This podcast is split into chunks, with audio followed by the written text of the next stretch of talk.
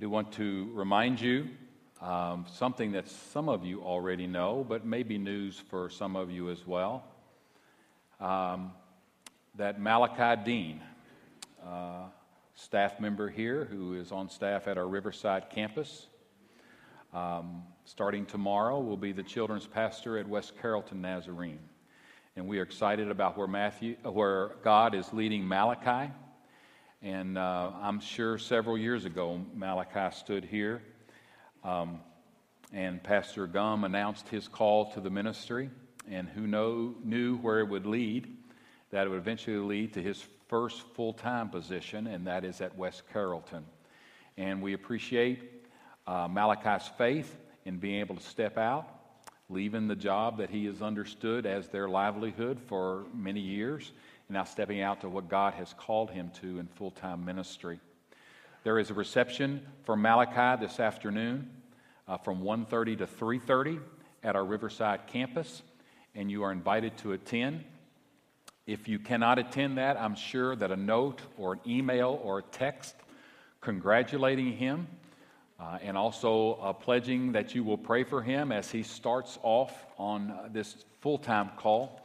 Uh, I'm sure that would be uh, appreciated. So we just want to rejoice in what God has done in Malachi and Ashley's uh, life and appreciate how God takes people from the pews and calls them into ministry.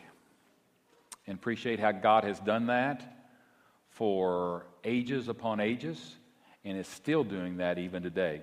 Even so much that we have Nate Lahoon today. Nate, would you come uh, up front? Uh, Nate attends Mount Vernon Nazarene University as a member of our church. Some of you, just come right here, it's fine. Uh, some of you know Nate and some of you don't, but Nate um, has uh, great musical skills and he has a band and he tours with some people from Mount Vernon as well to represent Mount Vernon Nazarene University. And he walked into my office maybe three months ago and feels like um, God is calling him into full time ministry. The shape that that will take place, we don't know. Um, it could be through his music with the band right now, it could be uh, eventually as a worship pastor at a church. But the first step in that process is the first step that I'm sure Malachi took many years ago, and that's to receive a local license from the Church of the Nazarene. And the church board at our last board meeting unanimously uh, gave Nate a, a, local license. The local license is the first step in the process, uh, as he will eventually march toward ordination in the Church of the Nazarene. But we wanted to publicly present this to him for um, so you all could be able to encourage him and also that you all could be able to pray for him as he's studying at Mount Vernon, as he's involved in ministry right now, but as he sees what God leads him to from Mount Vernon, whether that would be to stay with the band that he's at or that would be to go to a local church ministry, and he's open to whatever God has for him. So we congratulate you as a local licensed pastor in the Church of the Nazarene. Uh, this is your certificate, and let's encourage him now, please.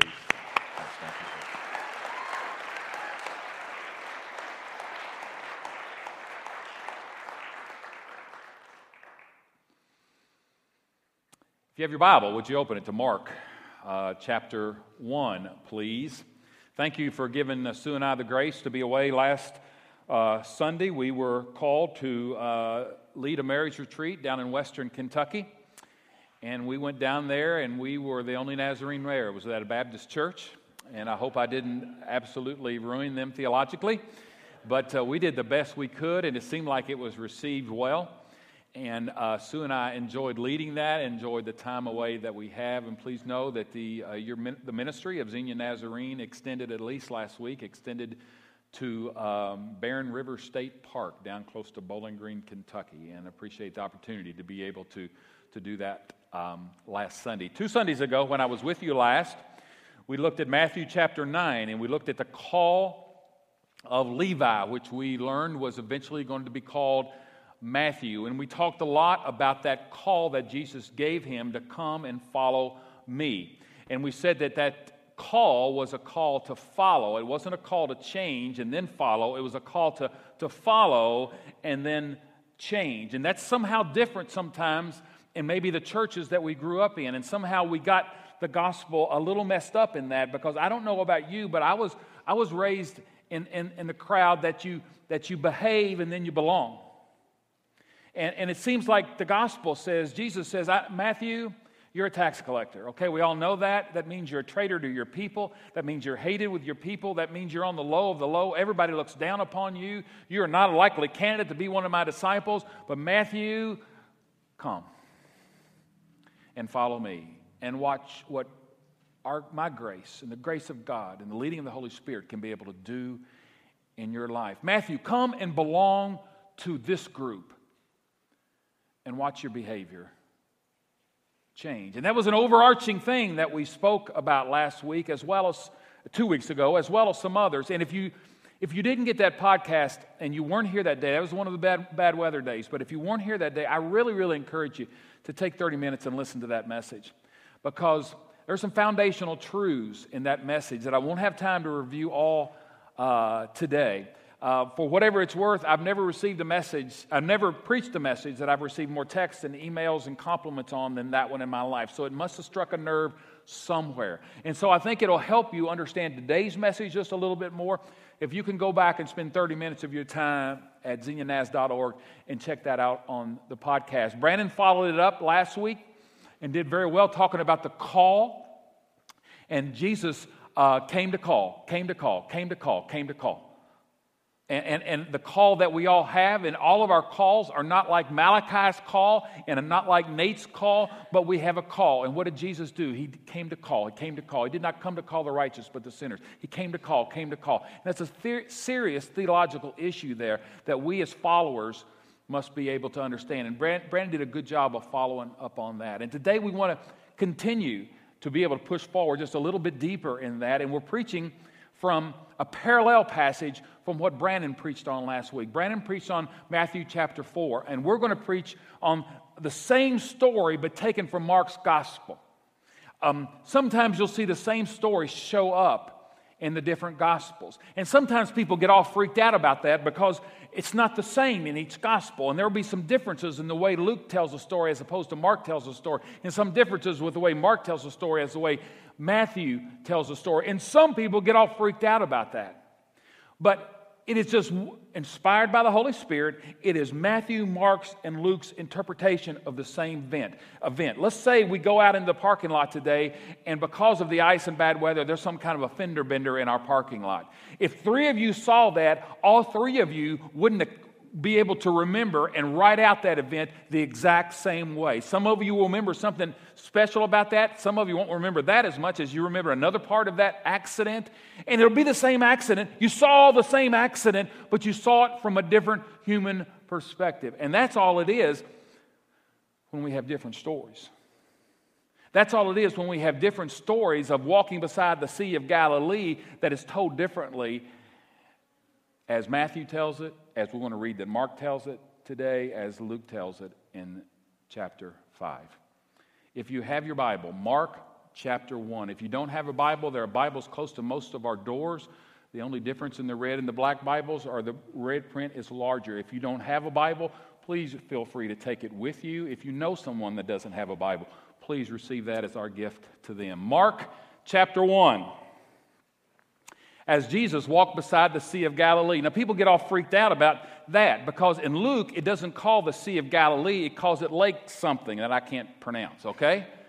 And people say, well, it was a Sea of Galilee in, in Mark 1, and it was Lake Gennesaret or whatever it is in Luke chapter 5. So that's, I mean, he was walking by sea here, he was walking by lake here. The scripture is not true. Well, as you research into Jewish times and what they called things, they called things different different things that like we do in our society as well. Some people call it the Sea of Galilee. Evidently, Luke, Luke knew it by a lake. And some people get all freaked out about that. And just chill out, man. you're going to have to do better than that if you're going to point to the inaccuracy of scriptures. Okay?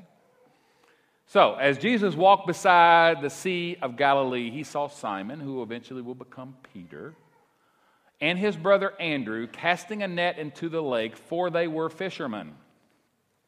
Come, follow me, Jesus said, and I will make you fishers of men. Some of your Bibles say fishers of people. Don't get freaked out about that. Men is actually a word for mankind. So fishers of people is okay, even though many of us grew up with that word fishers of men. Okay? At once they left their nets and followed him. When he had gone a little farther, he saw James, son of Zebedee, and his brother John in a boat preparing their nets. Without delay, he called them, and they left their father Zebedee in a boat with the hired men and followed him. Would you back up two slides, I think? Can you do that for me, Eric? Um, that stuff right there that shows up in several of the Gospels, I, get, I have to be very honest. This, this will appear very unspiritual to you. And some churches, you can't say them, this maybe without them stoning you. I thank you that you aren't one of those churches. That part right there has always bothered me. Here's Jesus walking along the Sea of Galilee. He looks out to these guys that are fishing or getting ready to fish and says, uh, Come, follow me, and I will make you fishers of men. Did they even know what fishers of men were? I mean, that's a weird thing, fishers of men. And it says, At once, at once, at once, they left their nets and followed Jesus. Now, that seems weird to me. Does it to you? Am I the only one in here unspiritual? It, uh, at once. Has anyone ever, you in here who are Christians today, has anyone ever, the very first moment you ever heard Jesus say, Come follow me, did you at once? Or did you have a time of processing and thinking about it? Did you, did you leave everything and follow Jesus? I don't know that any of us in this room were Christians. We would consider ourselves Christ followers. But I, I get all bent out of shape when I just think about Jesus walking along and sees these two guys, hey, come follow me, and boom, they leave everything. They leave everything. They leave their livelihood. And some people say, wow, look at the obedience. I don't know if that's obedience or lack of responsibility, friends. Do you leave your livelihood? Do you leave your families? If someone comes up to me after church today and says, Mark, I think I want to become a Christian, I'll say, Great. He says, Now, tomorrow I'm quitting my job and I'm leaving my family and I'm going to the mission field. I would say, No, no, no, no, no, no, no, no, no, no, no, no. I'll, I'll, but in this passage and others, it says they left everything. That's always bothered me, and I may be the only one in here. So I thought this week, I need to dig into this. There's, there's something weird here because that, that just doesn't seem right to me. They leave their families. I wouldn't, I wouldn't counsel anyone to leave their family.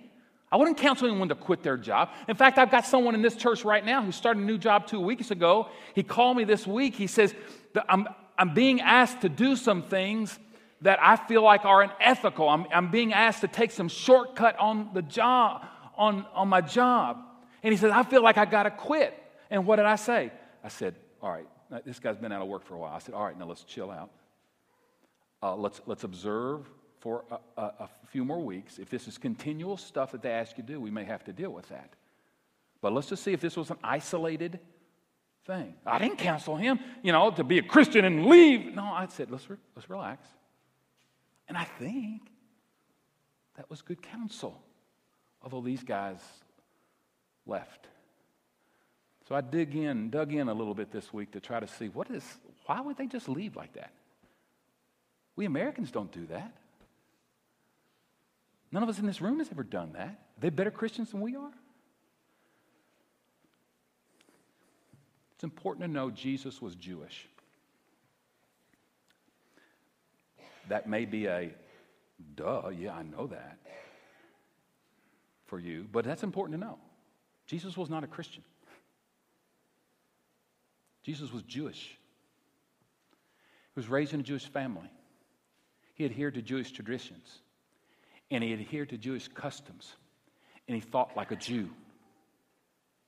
And for us to be able to totally understand much of the gospel and a lot of Jesus' teachings, it helps for us to dig in to Jewish traditions and Jewish cultures a little bit. Jesus was a Jew. It's also important to note about Jesus that he was called a rabbi 13 times in the Gospels. 41 times he was called a teacher. So this person that came along the Sea of Galilee was not thought to be the Son of God, at least it certainly wasn't Certainly wasn't then. This person that came by Matthew's tax collector booth wasn't thought to be the divine uh, God incarnate, he was thought to be a rabbi. He was thought to be a teacher. And a rabbi then doesn't mean what a rabbi means today. A rabbi today means for us almost like a pastor of a Jewish synagogue. But then a rabbi wasn't a local pastor at the synagogue. He was almost maybe a little bit like what we understand as an evangelist. He just traveled around. He just traveled around. And he had his disciples with him, and he just traveled around, taught, taught, taught, taught, taught, taught. Jesus was called a rabbi 13 times. Jesus was a carpenter, only two times he's referred to as a carpenter. So, who he was to these people, at least initially, was a rabbi and a teacher in this whole Jewish system. Now, teacher is very, very important in the Jewish system. Now, you got, you got to get this. You got to get this, or you won't, won't, get anything that I say today. Uh, little Jewish boys and girls at the age of six, they went to what was called the House of the Book, and they studied the Torah. The Torah is the first five books of the Old Testament uh, Genesis, Exodus, Leviticus, Numbers, and Deuteronomy. And they memorized it, the whole thing. And you say, wow. They had to. There were no printing presses. If they were going to pass this down to their family as they grew of age, they had to have it up here. There was probably one copy of Old Testament scriptures in the town, and that was in the synagogue and kept under lock and key. Yeah, they couldn't go to a family bookstore and, and pick out from 10 different translations. They didn't go to a, a hotel in Galilee and pick up the Gideon Bible. They just didn't have stuff like that. And they memorized it from age six to age 10. And they were just filled with the Torah, what we understand to be the Pentateuch. Little boys and little girls. Now, at the, at the, at the age of 10, little girls went back to be taught to be little moms, okay? And, and that's not the way it is in our culture today, but we understand that in that culture. So they went back, their schooling was done. They went back to be taught by their mother how to be moms and wives. The best of the best of the best of the best of the boys got promoted to the next level and went to what was called the house of learning. And, and, and the rest of the boys, they went back to their dads and learned their trade. Uh, the dad is making sandals, the, the dad makes um, uh, dad may be a carpenter or whatever it would be. But the best of the best of the best, people that had aptitude for the Torah, they went to the next level. And the other boys, they just went back and learned the family business. So from age of 10 to 14, the best of the best of the best of the best, were going deeper in all of the Old Testament scriptures. They would incorporate the prophets. They would talk about different interpretations. It would be more than just memorizing. And they did that all the way up to the age of 14. By the age of 14, a lot of them had just kind of filtered away because it gets really tough. And, and the boys had gone back to making sandals or fishing or whatever it was. But at the age of 14, there was a few that was left. And this funnel that accepted all of them at the very start had gotten really, really narrow. And there was just a few that were still left that had the opportunity to become, to go to the next level of learning. And that next level of learning was called the house of study and they would go to a rabbi and say, Rabbi, can I be one of your disciples? And the rabbi would question them and see what they knew and what they didn't know. And becoming a student of the rabbi was not just getting facts inside of you, it was wanting to be like the rabbi. It was wanting to be devoted to the rabbi. It was going wherever the rabbi went. It was walking behind the rabbi, hence following. It was just going wherever the rabbi went. And he would question him and see who had the right stuff. And he would ask questions like um, In the book of Habakkuk, there are four references to the book of Deuteronomy. Would you give me those references and give them to me in order, please? Now, they knew that. You put a gun to my head, and I don't know that. And you don't either. But they knew it. And at the rabbi questioned these young students, they tried to decide if they had the right stuff. And most of them didn't. And the, and the rabbis would say, listen, I, I, it's understand, you love God, you have a love for his, his, the Torah and his word, but I just don't really think that you have what it takes to be one of my disciples. Just go on back, have babies, um, learn the family business, continue to learn the family business, and love God and teach your kids to do that. It's a good thing.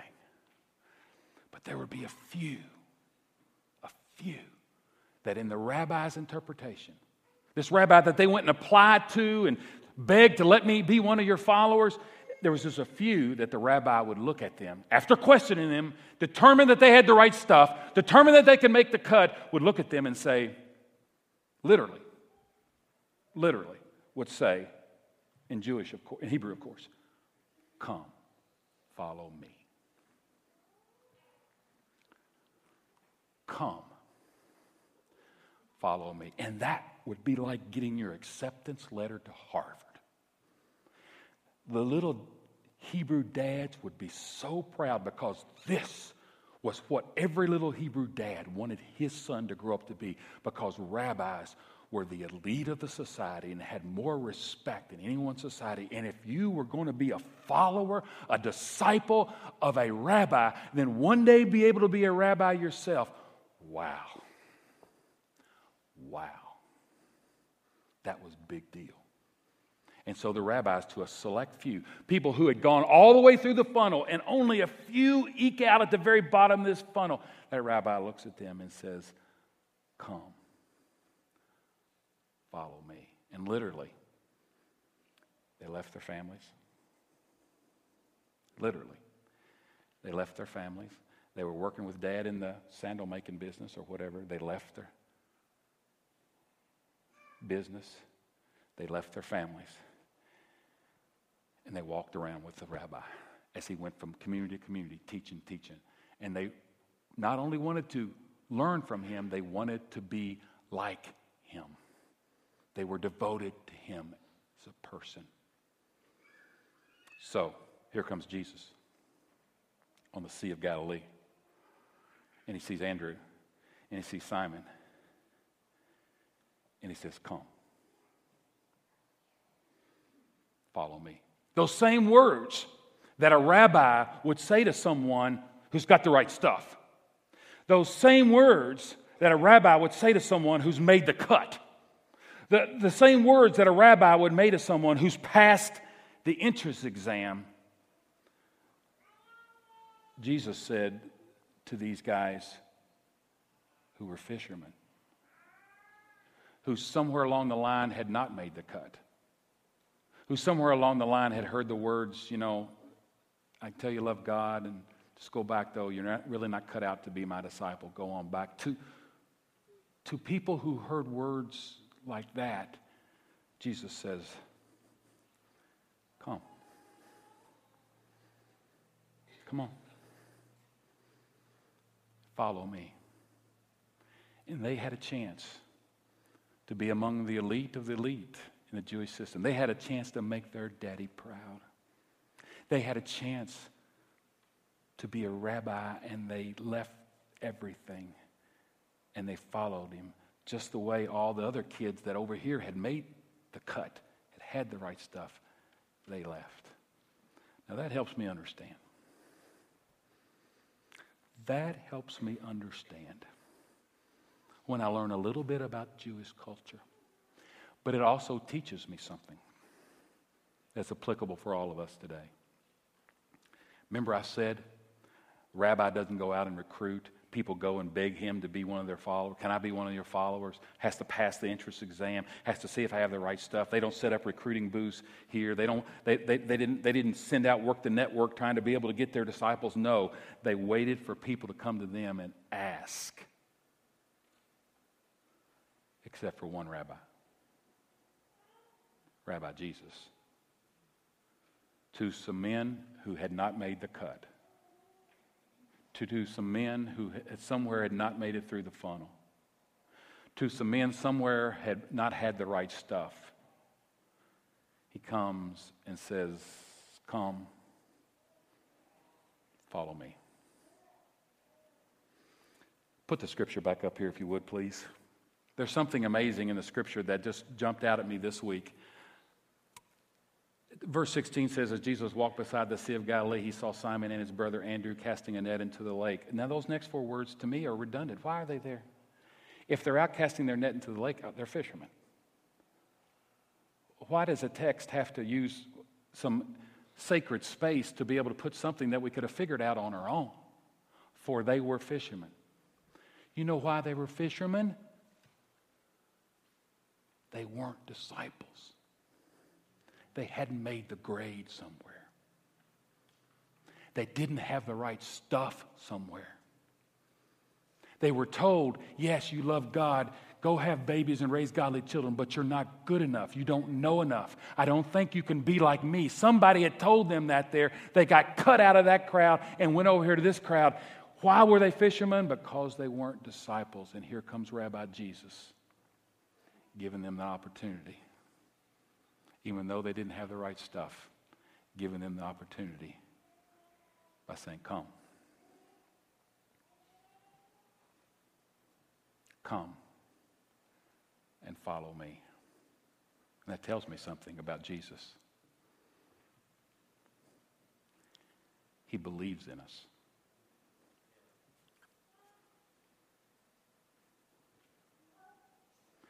He believes in us. The rabbi didn't believe in Peter, or he would have gone and been a disciple. The rabbi didn't believe in Andrew, or they would have made it through the funnel to the very end. Somewhere along the line, the rabbi turned to Peter and didn't say these words, but basically meant, I don't believe you have what it takes to, write, to be my disciple, to be like me. I just don't believe that you have what it takes. And Jesus comes along. And Jesus comes along and says, Boys, I believe in you. Boys, come on. You got the right stuff. Boys, come on and follow me. Now, I don't even know if I like that because that sounds really man centered.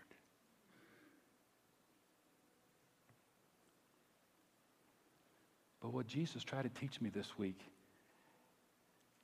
is Mark, I know you believe in me, but do you believe that I believe in you?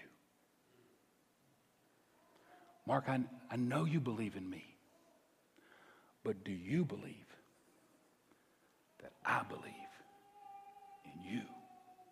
Thus, come.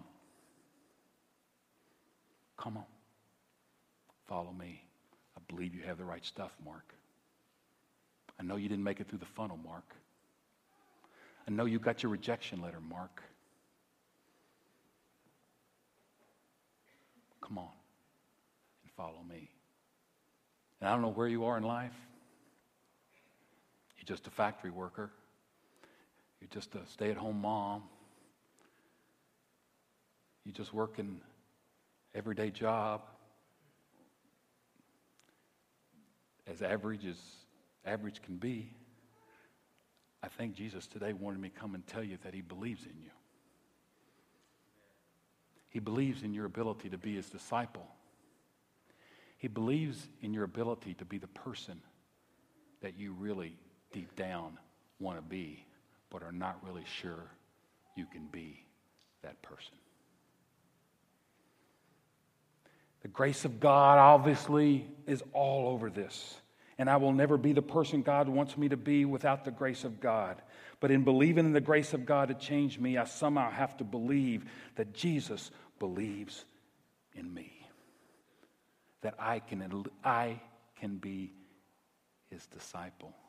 Hear me.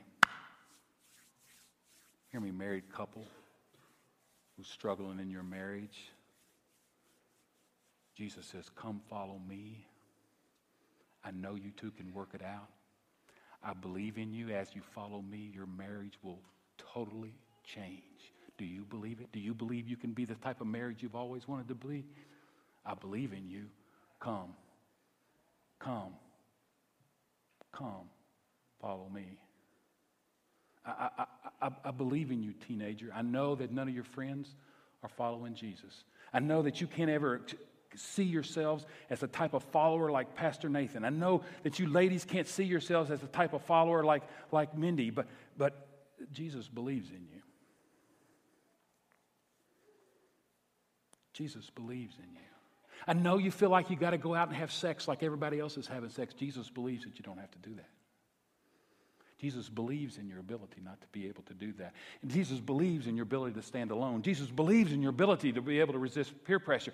Jesus believes in you, or he wouldn't be saying to you today and every single day, Come on. Come on. Follow me.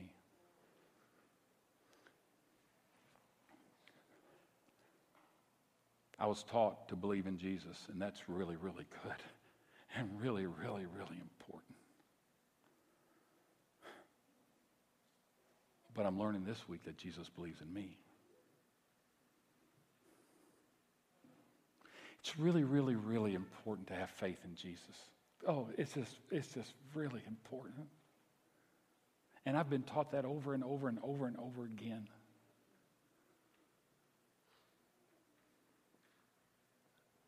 But it's also important to notice and know in some way that Jesus has faith in me.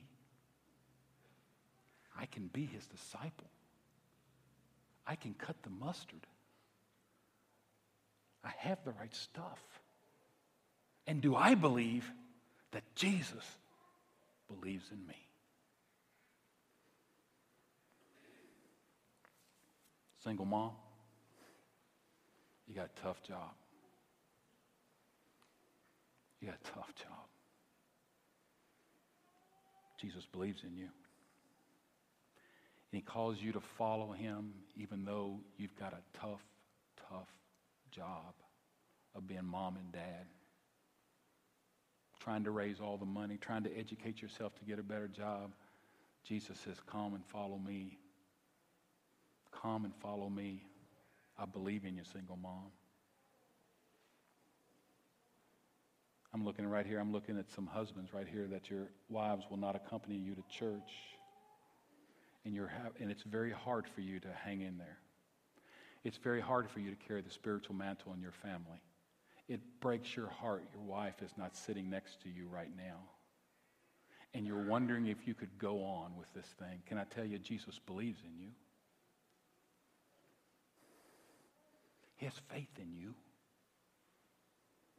He has confidence in you. He wants you to be his disciple, which means he wants you to be like him.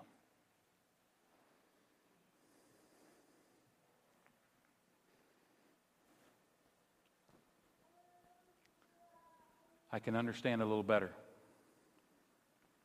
why maybe Andrew and Peter would just leave everything and follow Jesus.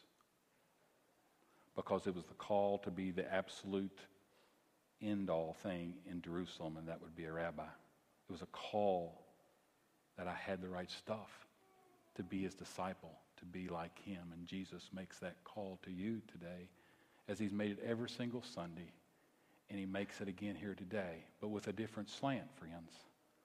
I know you believe in Jesus. I know you do. But do you believe that you have the right stuff? Some of you, some of you, some of you in a group this large feel a call to the ministry.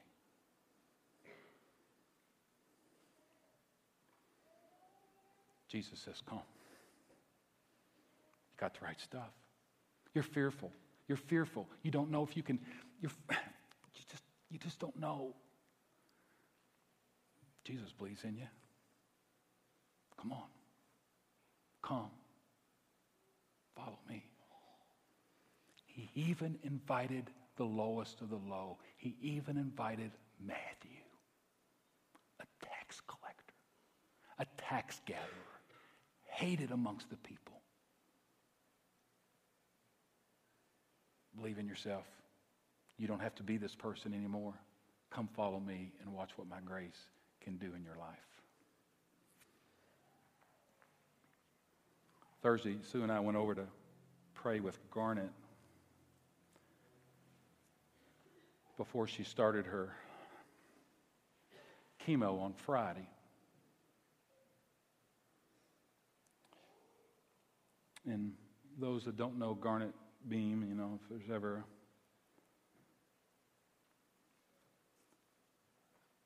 you know, picture the little saintly little woman in any church. Well, that's Garnet, okay? And so she's going through chemo. She gets the port put in and all that. And so she's naturally fearful. We have fear of the unknown. I don't care how sanctified we are, we have fear of the unknown. Don't know what it's going to be like. How sick is it going to make me? How quick is my hair going to fall out?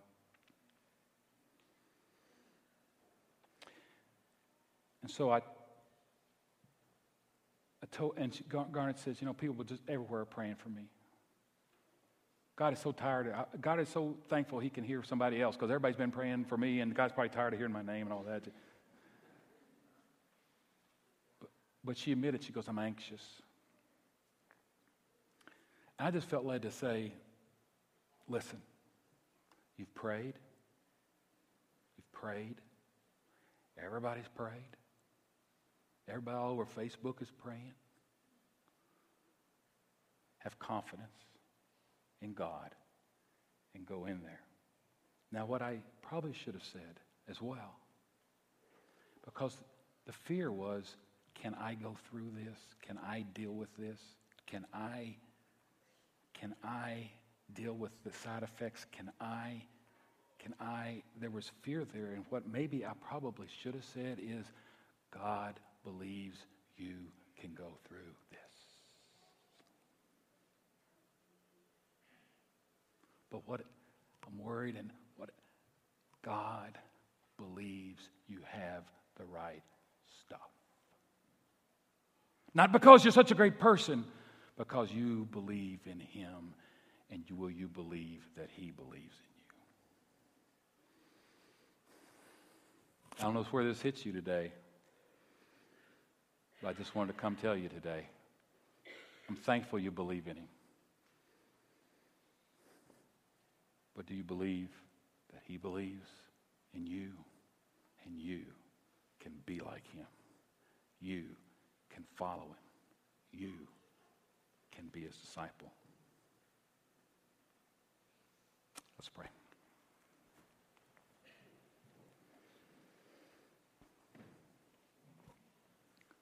Lord, we have a different slant on a, the old, old message today. And in some way, I'm fearful of even saying it because it's different and kind of sounds man centered. But you call, you call the unprepared, you call the unworthy. And by your grace, you can make us worthy. But we have to believe that we have the right stuff that we can be that Christian that we've always wanted to be. And by your grace, we can be able to do that. I pray for I pray for people here today that have always wanted to be a Christian like Garnet or a Christian like so and so or a Christian like would you snuggle up real close to them and say you believe in them? They can do it as they follow you as they're your disciple.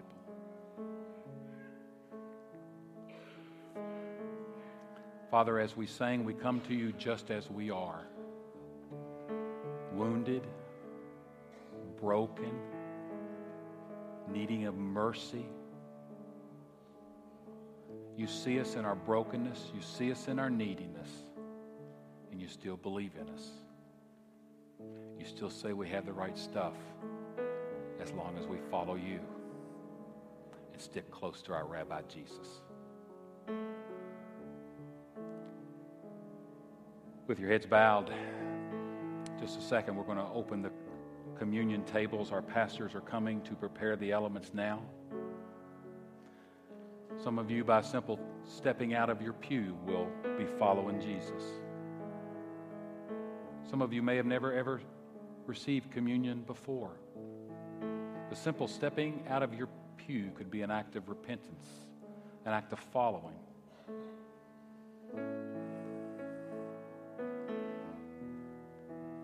Some of you will want to receive communion. Some of you will want to come pray at this altar about something that the Holy Spirit has pricked in your hearts and in your lives.